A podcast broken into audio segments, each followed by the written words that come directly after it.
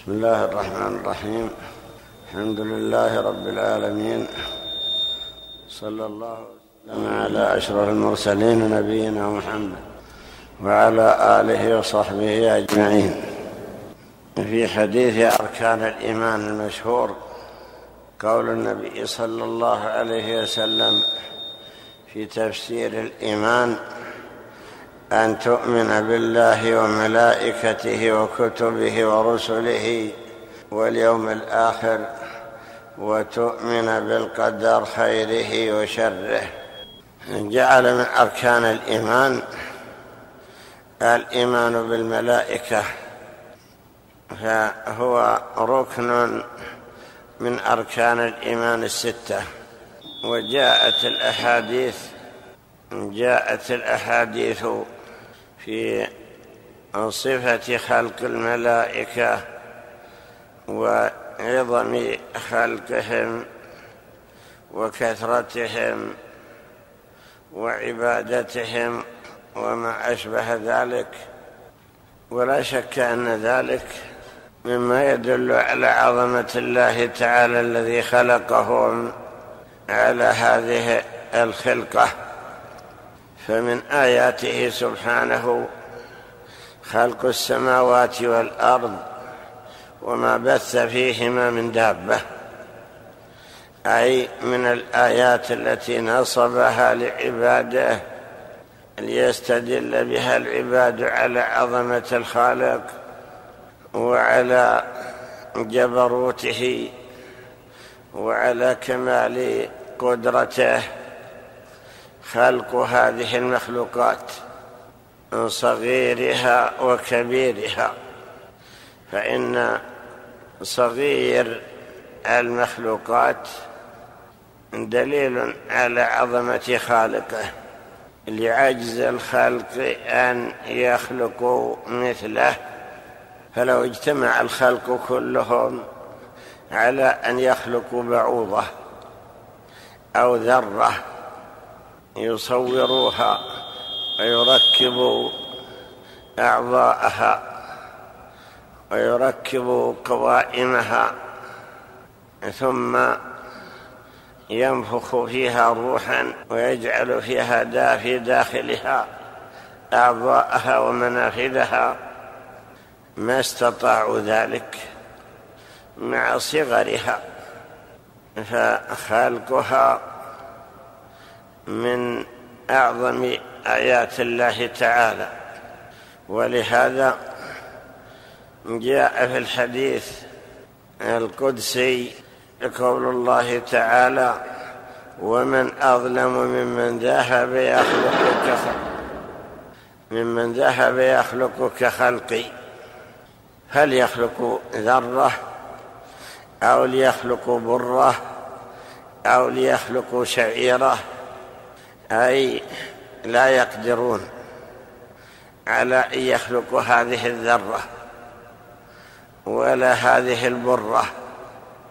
حبة البر مع صغرها يصوروها حتى تكون مثل الحبة الأصلية بحيث أنها فيها طعمها وغلافها وفيها شقها إذا دفنت وسقيت نبتت وأنبتت سنابل مثلها وكذلك الشعيرة أي لا يقدرون. هذا في أصغر المخلوقات. ويقال كذلك في كبير المخلوقات. سواء من الجمادات أو من المتحركات أي يبين أنهم لا يقدرون على مثل هذه المخلوقات. ولذلك قال تعالى لخلق السماوات والأرض أكبر من خلق الناس. المعنى أن الله تعالى خلق السماوات والأرض مع عظمها ومع كبر خلقها. فكيف مع ذلك لا يعيد الإنسان بعد موته؟ كيف يعجز عن خلقه مرة ثانية بعد كونه ترابا ثم كذلك كبار ما خلق الله تعالى. نعرف أن المخلوقات الحية أو التي فيها حياة تنقسم إلى قسمين. قسم متحرك بطبعه مع كونه ينمو ويكبر وقسم ينمو ويكبر ولكنه لا يتحرك بطبعه. مثل الأشجار والنباتات فإنك تشاهد الشجرة صغيرة عندما تنبت على وجه الأرض ثم تشاهدها بعد سنة أو سنوات وقد امتدت وكبرت ونمت. دليل على أن الله هو الذي خلق الخلق كما يشاء وأنبت هذه المخلوقات وجعلها نامية وجعل لها غذاء تنبت به وتنمو وتكبر. ولكن ليس فيها روح وليس فيها حياة حيوانية بل لا تحس بشيء تقطع ولا تتألم. ولكن إذا فقدت الغذاء وهو الماء يبست وماتت فموتها يبسها وحياتها خضرتها وزهورها وألوانها وثمارها ونموها. أما الحيوانات المتحركة فإنها تنقسم إلى قسمين. قسم له أجساد وقسم ليس له أجساد وإنما هو أرواح وأنفس. هذا القسم الذي هو أرواح لا نشاهدهم ولا نراهم يخرقهم بصرنا. نتحقق أنهم موجودون ولكن يخفون على الأعين. ليس لهم جثمان ولا روح يشاهد. الله تعالى خلقهم كما يشاء أرواح بلا أجساد. فمنهم الجن أرواح بلا أجساد. نتحقق وجودهم. جعل الله لهم القدرة على التشكل والقدرة على التصور بصور مختلفة ولكن خلقتهم الأصلية أنهم أرواح يخرقهم الجسد ولا نراهم يدخلون في الأرض الصمة يغيبون فيها وكذلك أيضا إذا سلط الله أحدهم دخل في جسد الإنسان وسرى في أعضائه وفي لحمه وفي عروقه وتمكن منه وإذا انفصل عن جسم الإنسان لم يشاهد ولم ندري به. وهو أيضا ليس له ثقل. لو أن أحدهم دخل في جسم إنسان رجل ذكر أو أنثى ثم خرج منه ما تغير جسم ذلك الإنسان. ظاهرا لا يتغير برؤيته ولا يتغير بثقله أو خفته بل هو كما هو. وهو مع ذلك يلابسه وإذا لابسه تغلب على روحه تغلب على روح الإنسان وحياته بحيث أن الألم يقع عليه إذا ضرب فهو دليل على أنهم أرواح لا نحس بهم. كذلك القسم الثاني الشياطين.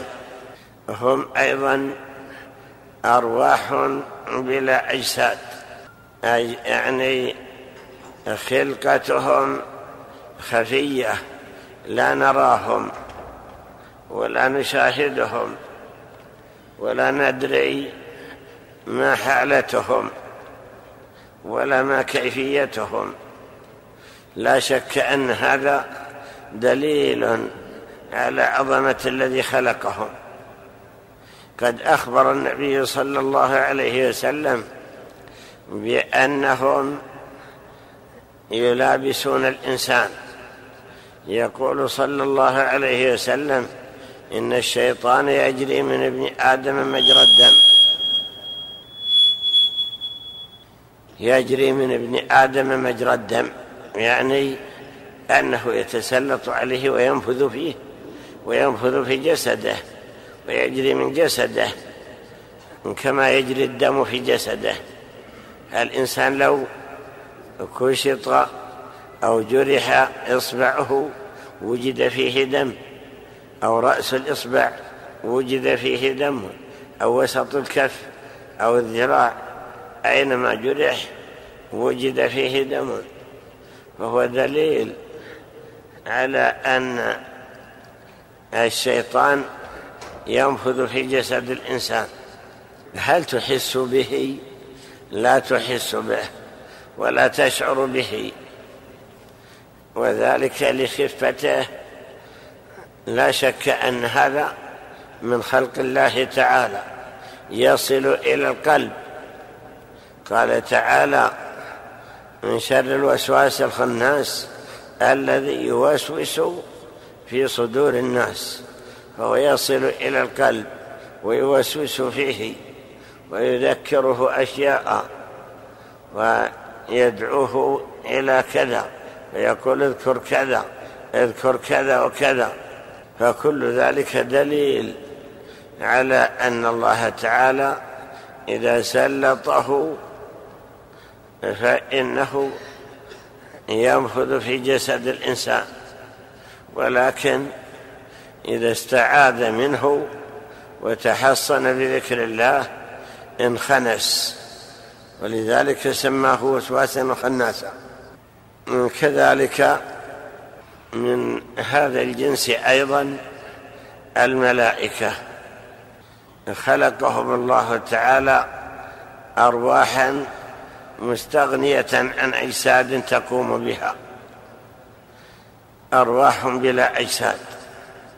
ولذلك ينزل الملك على النبي صلى الله عليه وسلم والناس حوله ولا يراه أحد ويلقي عليه الوحي ويحدثه بما أمر به ويلقي في قلبه ما أرسل به ثم يخرج يرجع ما يراه أحد ممن حوله. لا شك أن هذا دليل على أنهم أرواح بلا أجساد. أعطاهم الله تعالى القدرة على التشكل فإن الملك ينزل كثيرا بصورة رجل يتصور بصورة رجل ويفهم الناس أن هذا إنسان كما يتصور بصورة دحية بن خليفة الكلبي وغيره فهذا بلا شك دليل على قدرة الخالق سبحانه. بعد ذلك نقول إن هؤلاء الملائكة لهم أشكال منهم من هو صغير ومنهم من هو كبير. ورد في حديث أن النبي صلى الله عليه وسلم قال أطت السماء وحق لها أن تئط. ما فيها موضع أربع أصابع إلا وفيه ملك قائم أو راكع أو ساجد أربع أصابع. يمكن أن يكون هناك ملك قدر خلقته قدر أربع أصابع ويمكن أن يكون المراد أن السماء ممتلئة ليس فيها موضع أربع أصابع خالي من الملائكة. بل مليئة بالملائكة الركع والسجد والقيام والقعود الذين خلقهم الله تعالى لعبادته وامتثلوا ما أمروا به. لا شك أن هذا دليل على أن منهم هذا الجنس. ذكر الله تعالى أن لهم أجنحة. فقال تعالى جاعل الملائكة رسلا أولي أجنحة مثنى وثلاث ورباع. يعني غالبهم من له جناحان أو ثلاثة أو أربعة وقد يكون لبعضهم أكثر. قد ثبت أن النبي صلى الله عليه وسلم رأى جبريل عليه السلام في صورته التي خلق لها له ستمائة جناح قد سد الأفق. فهذا من خلق الله تعالى له ستمائة جناح مع أنه أحيانا يتصور بصورة رجل يعني يقدر بقدرة الله أن يتمثل بصورة إنسان كسائر الناس. وأما خلقته التي خلق عليها فإنه كما ذكر في هذا الحديث أنه قد سد الأفق. من جملة خلق الله تعالى من الملائكة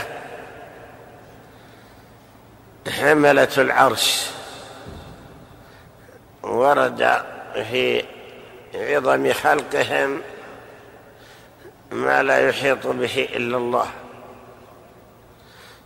قد عرف أن العرش سقف المخلوقات وأنه لا يحيط به إلا الله.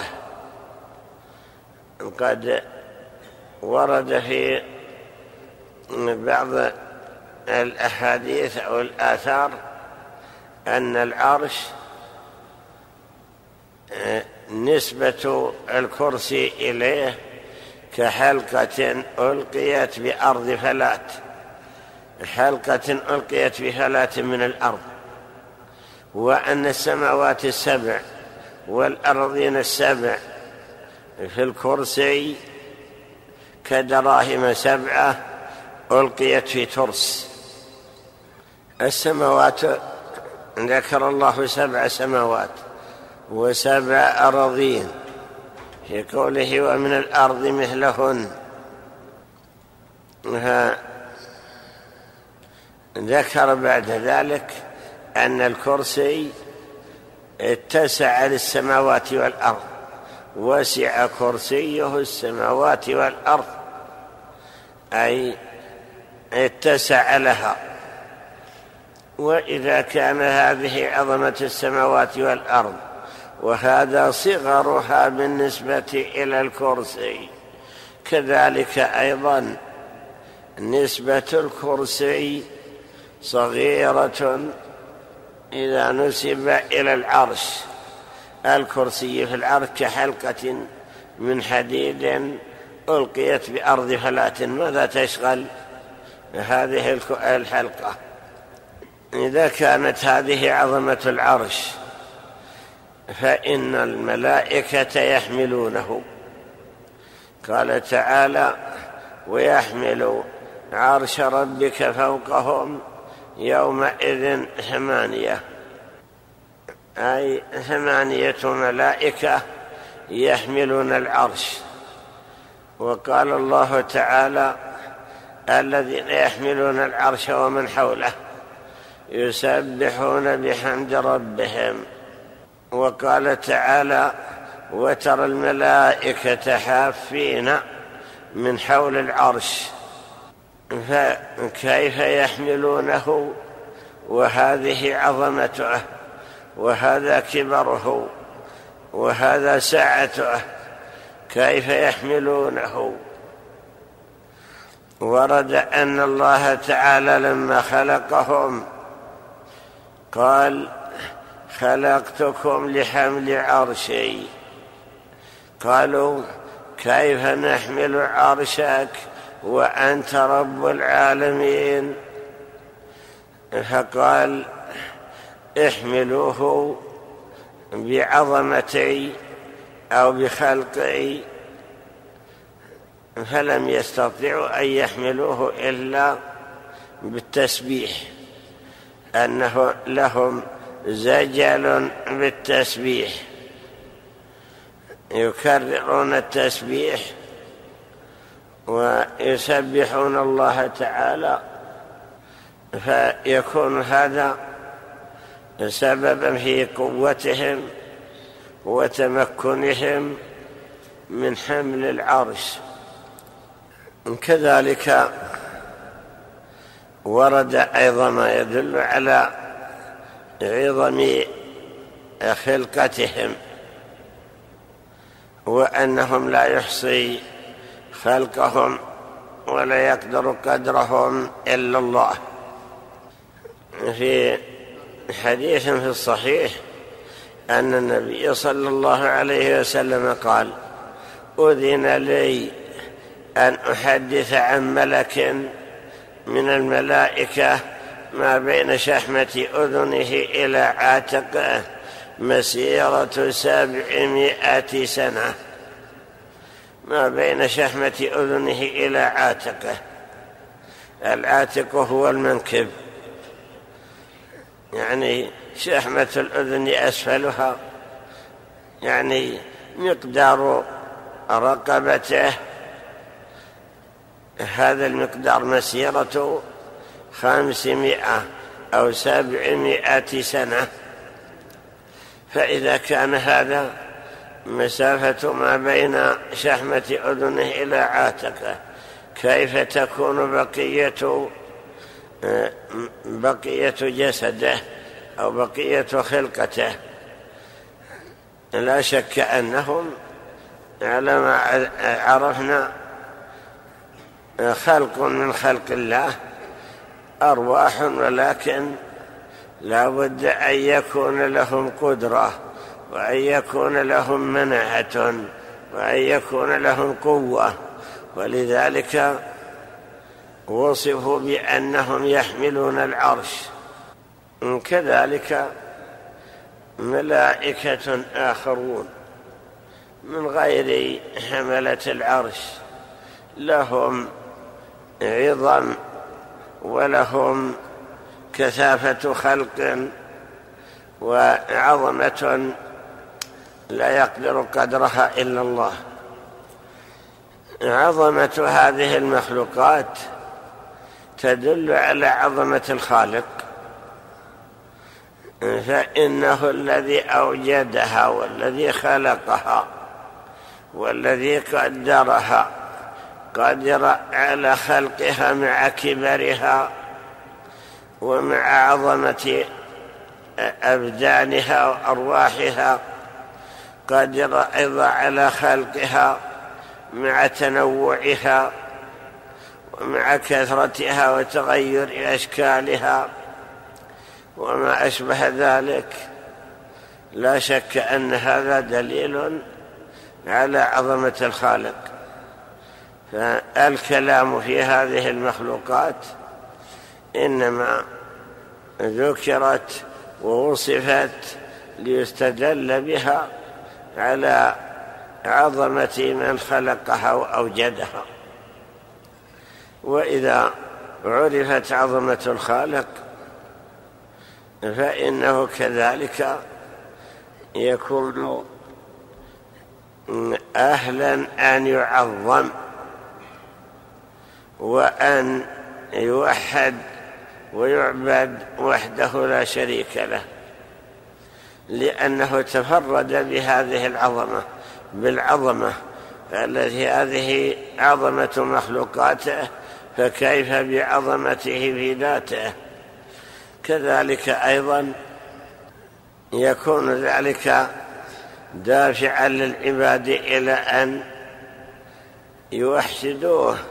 ولا يرفع مخلوقا إلى رتبة الخالق ولا يجعل مع الله شريكا أو شبيها لأنهم يشاهدون أن هؤلاء الشركاء الذين جعلوا مع الله أندادا أنهم خلقوا من ماء مهين أو خلقوا من تراب وأنهم يعودون إلى التراب ويشاهدون أيضا أنهم خلقهم ضئيل وصغير بالنسبة إلى الخالق. فكيف يقاس هذا المخلوق بالخالق؟ وكيف يعبد أو يصرف له شيء من حق الله تعالى؟ هذا بلا شك أوضح دليل على أن الرب سبحانه وتعالى هو الذي يستحق أن يعظم ويبجل.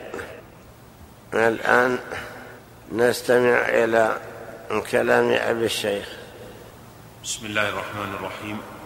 الحمد لله رب العالمين والصلاة والسلام على أشرف المرسلين نبينا محمد وعلى آله وصحبه أجمعين. قال رحمه الله تعالى ذكر الملائكة الموكلين في السماوات والأرض والأراضين.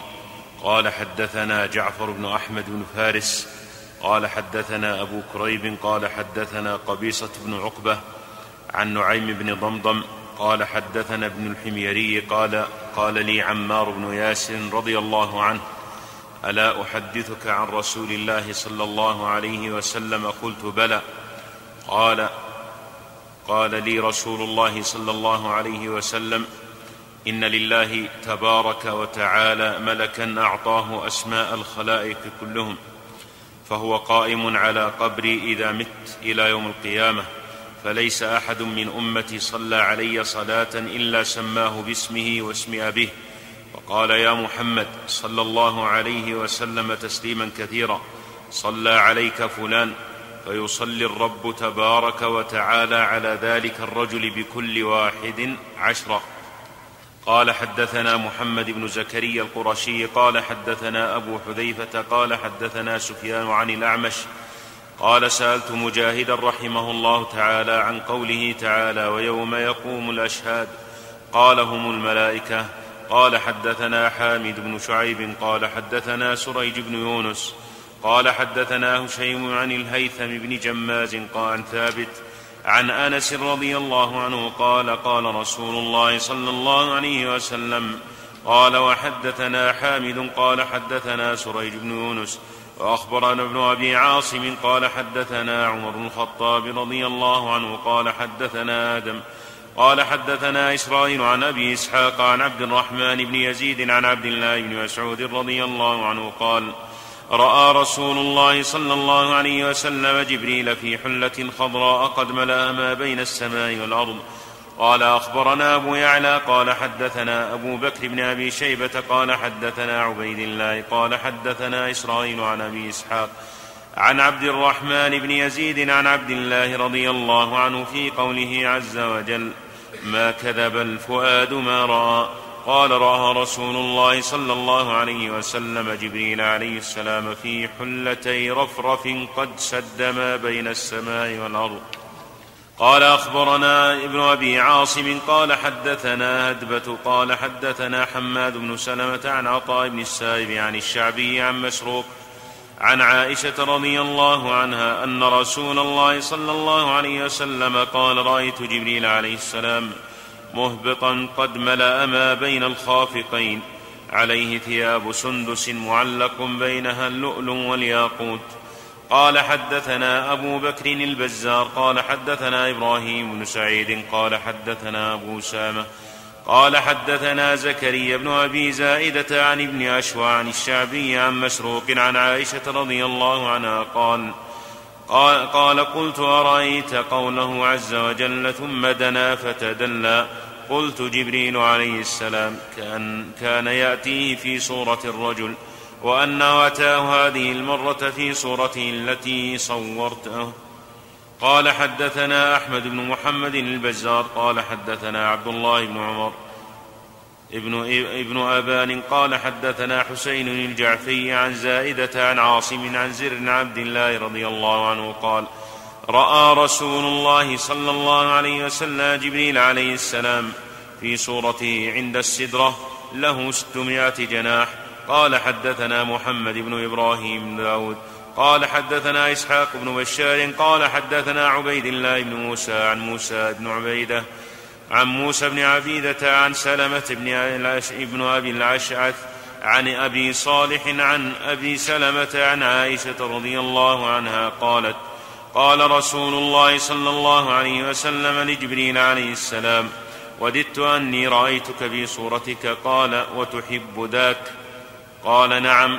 قال موعدك كذا من الليلة بقيع الغرقد. فلقيه رسول الله صلى الله عليه وسلم موعده فنشر جناحا من أجنحته فسد افق السماء حتى ما يرى من السماء شيء. قال حدثنا إبراهيم بن عبد الله بن معدان. قال حدثنا محمد بن حميد. قال حدثنا مهران.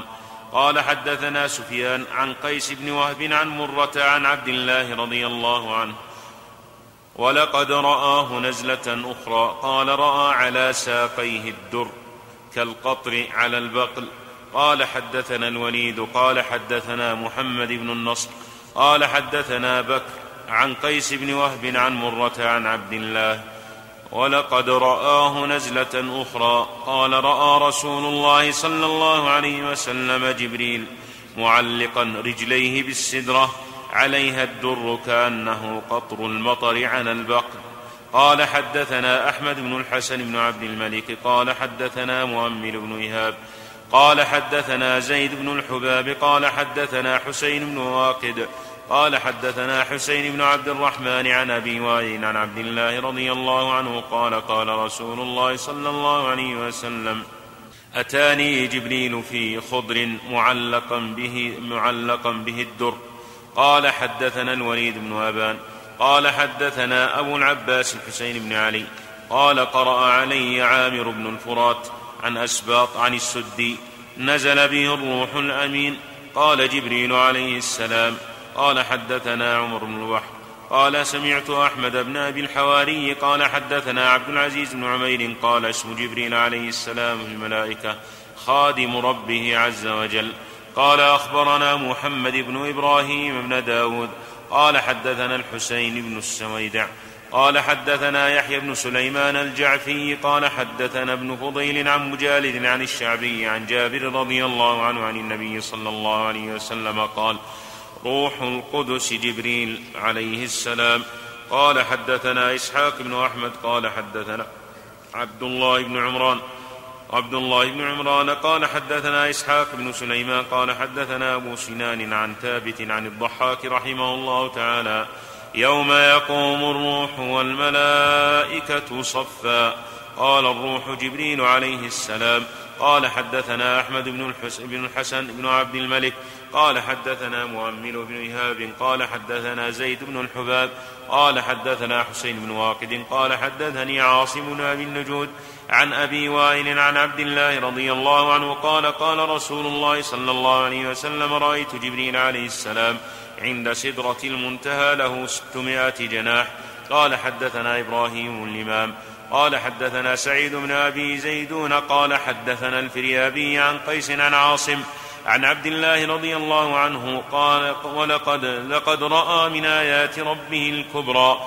قال رأى محمد صلى الله عليه وسلم جبريل في صورته له ستمائة جناح.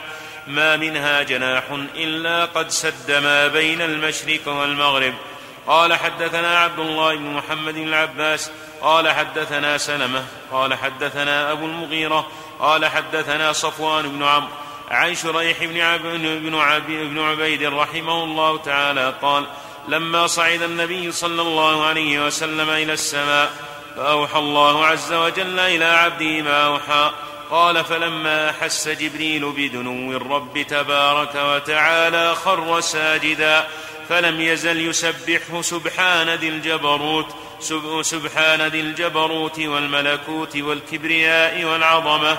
ثم قضى الله عز وجل إلى عبده ما قضى ثم رفع رأسه فرأيته في خلقه الذي خلق عليه منظوم منظوم أجنحته منظوم أجنحته بالزبرجد واللؤل والياقوت. فخيل إلي أن ما بين عينيه قد سد الأفق وكنت لا أراه قبل ذلك إلا على صور مختلفة وأكثر ما كنت أراه على صورة دحية الكلب وكنت أحيانا لا أراه قبل ذلك إلا كما يرى الرجل صاحبه من وراء الغربال. قال أخبرنا أبو يعلى قال حدثنا أبو الربيع الزهراني قال حدثنا يعقوب القمي قال حدثنا جعفر عن سعيد رحمه الله تعالى في قوله عز وجل عالم الغيب فلا يظهر على غيبه أحدا إلا من ارتضى من رسول أي جبريل صلى الله عليه وسلم. فإنه يسلك من بين يديه ومن خلفه رصدا أي أربعة من الملائكة مع جبريل ليعلم أي محمد أن قد أبلغوا رسالات ربهم وأحاط بما لديهم وأحصى كل شيء عددا. قال وما نزل جبريل بشيء من الوحي إلا ومعه أربعة حفظة من الملائكة. قال حدثنا عبد الرحمن بن داود قال حدثنا هلال بن العلاء قال حدثنا موسى بن أيوب النصيبي قال حدثنا حجاج بن محمد عن سفيان عن سلمة بن كعين عن أبي الزعراء عن أبي مسعود رضي الله عنه قال قال رسول الله صلى الله عليه وسلم أول من يشفع يوم القيامة جبريل ثم ميكائيل ثم عيسى وموسى ثم أقوم أنا الرابع. سمعنا هذه الأحاديث والآثار تتعلق بالملائكة وبالأخص ملك الوحي الذي هو جبريل عليه السلام. ذكر العلماء أن وظيفة جبريل أن ينزل بالوحي لأن الوحي به حياة القلوب. وأن إسرافيل موكل بالقطر القطر الذي هو الماء والمطر لأن به حياة النبات حياة الأرض. ذكروا أن جبريل عليه السلام ينزل على الملائكة كلهم في قصة نزول الوحي على النبي صلى الله عليه وسلم أول ما نزل عليه يقول إنه جاءه وهو في الغار في صورة رجل يقول فغطني قال لي اقرأ قلت ما أنا بقارئ فأخذني فغطني. حتى بلغ مني الجهد ثم قال اقرأ. قلت ما أنا بقارئ أي لا أحسن ولا أعرف القراءة. جاءه في صورة إنسان ولكن لا يراه غيره. ولما رجع إلى أهله قالت له امرأته التي هي خديجة إذا جاءك فأخبرني. جاءه وهي لا تراه ولكن النبي صلى الله عليه وسلم يراه. فقالت إن كان من الجن فإنه سيقرب في حالتها. وضعت النبي صلى الله عليه وسلم في حجرها وأبدت شيئا من جسدها ساقيها وعضديها فلم يقرب بل ذهب. قالت لو كان رأيا يعني من الجن لما هاب وأقبل. فلما ذهب دل على أنه من الملائكة الذين يحترمون أو يحتشمون أن يقربوا منها وهي على تلك الحال. ما تراه والنبي صلى الله عليه وسلم يراه. أن الله تعالى خص الأنبياء بأن يروه إذا نزل ويعلموا بنزوله ولا يراه من حولهم. ينزل بالوحي. ورد في نفس الحديث أو في القصة أن النبي صلى الله عليه وسلم فتر عنه الوحي بعد أن نزل عليه لأول مرة ولما فتر وافتقده عند ذلك صار يشتاق إليه. حتى أنه يهم من الشوق إليه أن يتردى من رؤوس الجبال. فإذا صعد ناداه الملك وقال يا محمد أنت رسول الله وأنا الملك وأنا جبريل. فيسكن روعه وفي القصة أيضا أنه سمع صوته يقول فرفعت رأسي فإذا الملك الذي جاءني بحراء جالس على كرسي بين السماء والأرض يقول فرعبت منه فقلت دثروني يعني غطوني فجاء ونزل عليه بيا أيها المدثر إلى آخرها. وصفه الله تعالى بالقوة في قوله تعالى علمه شديد القوى ذو مرة فاستوى المرة القوة شديد القوى علمه يعني أنزل عليه هذا الوحي. هذه صفة من صفاته أنه ذو مرة يعني ذو قوة وذو شدة. كذلك أيضا في تفسير قول الله تعالى ولقد رآه بالأفق المبين أن النبي صلى الله عليه وسلم طلب رؤية جبريل. فرآه قد سد الأفق رآه بالأفق الأفق واحد الآفاق؟ يعني أفق المشرق يعني الشرق كله أفق المغرب يعني جهة الغروب. يقول إنه رآه بالأفق المبين أي بين وأنه قد سد الأفق ورد في الحديث أن له ستمائة جناح وأنه كما سمعتم نشر جناحا واحدا ذلك الجناح سد سد الأفق أي سد جهة المشرق أو جهة المغرب. أليس ذلك دليل على عظمة خلقه على عظم خلقته التي خلق عليها. وإذا كان له ستمائة جناح والجناح الواحد يسد الأفق فكيف تكون بقية الأجنحة؟ وكيف تكون تكون أو يكون بقية ذاته لا شك أن هذا دليل على عظمة مخلوقات الله تعالى. إذا كانت هذه عظمة هذا المخلوق فكيف بعظمة الخالق؟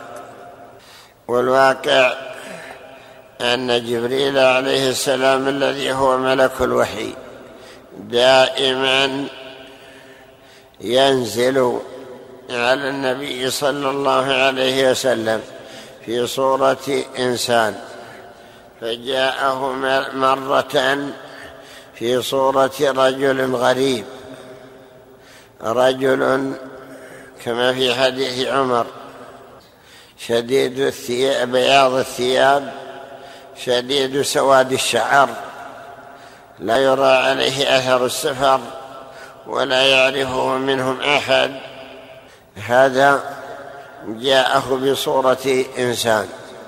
ولما انتهى من الأسئلة وكلمه وكلمه وأجابه وانصرف قال لهم ردوه. فذهبوا في أثره فلم يروا شيئا. اختفى. فأخبرهم بأنه جبريل عليه السلام وأنه جاءهم ليعلمهم دينهم. جاء في صورة إنسان. كذلك ذكر أنه كان يتمثل كثيرا في صورة دحية الكلب. فتقول أم سلمة إنها رأت مرة دحية إلى جنب النبي صلى الله عليه وسلم. وإذا هو يكلمه ولكنها لا تسمع كلامهما. ثم خرج النبي صلى الله عليه وسلم وصعد المنبر وتكلم.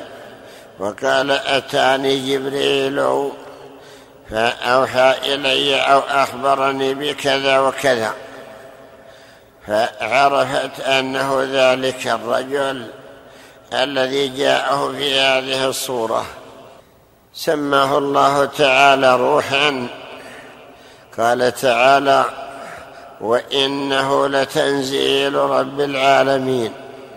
نزل بها الروح الأمين. أي جبريل عليه السلام. وصفه الله تعالى بالروح. وذلك لأن الملائكة أرواح. ولهذا لا يراهم الناس. أي إن أصل خلقتهم أرواح فهو روح ولكن وصف بأنه أمين. نزل بها الروح الأمين. وكذلك وصف أيضا بصفات. في قول الله تعالى إنه لقول رسول كريم. ذي قوة عند ذي العرش مكين مطاع ثم أمين. هذه صفاته. قول رسول يعني أن هذا القرآن تبليغ. بلغه هذا الرسول الذي هو هذا الملك. وأنه أمين وأنه كريم. أي كريم على الله تعالى. لأنه من عباد الله المكرمين ومن عباده المطيعين الذين يمتثلون ما أمر الله به فهو كريم وأنه ذو قوة أي قدرة واستطاعة وتمكن قوة قوية يقدر على ما أقدره الله عليه. مما لا يقدر عليه غيره. ذكر في بعض القصص أن الله تعالى أمره أن يقلب على قوم لوط ديارهم وأنه رفع قراهم رفع قراهم بأمر الله تعالى حتى سمع أهل السماء نبح كلابهم. ثم قلبها عليهم. يعني قلب ديارهم كما قال تعالى فلما جاء أمرنا جعلنا عاليها سافلها. هكذا قوة هذا الملك أنه رفع تلك القرى بجناح من أجنحته. لا شك أن هذا دليل على ما أعطاه الله تعالى من القوة. الله تعالى قادر على أن يقلب بلادهم دون أن يأمر الملك بقلبها ولكن ليدل على امتثال الملائكة أمر الله تعالى. وصفه بأنه ذو قوة عند ذي العرش عند ذي العرش مكين. أي له مكانة عند ذي العرش أي عند الله الذي هو رب العرش. وإن كان هو الذي ينزل بالوحي على نبينا صلى الله عليه وسلم حتى قال بعضهم إنه نزل عليه أكثر من أربعة آلاف مرة. ينزل بالقرآن آية آية أو آيات أو سورا وينزل أيضا بالأحكام وبالأوامر والنواهي. وأنه لما حضرت النبي صلى الله عليه وسلم الوفاة جاءه الملك الذي هو جبريل وقال يا محمد هذا ملك الموت يستأذن عليك ولم يستأذن على أحد قبلك ولن يستأذن على آدمي بعدك. إلى آخره هكذا جاء وأنه لما قبض أو عند قبضه قال سلام عليك هذا آخر موطئ أطأه في الأرض. إنما كنت أنت حاجتي من الأرض. يدل على أنه كان ينزل عليه بالوحي. وأما صفته فلا يقدر أحد أن يتمكن من وصفه لكونه من علم الغيب ولكونه مما حجبه الله تعالى. عن البشر.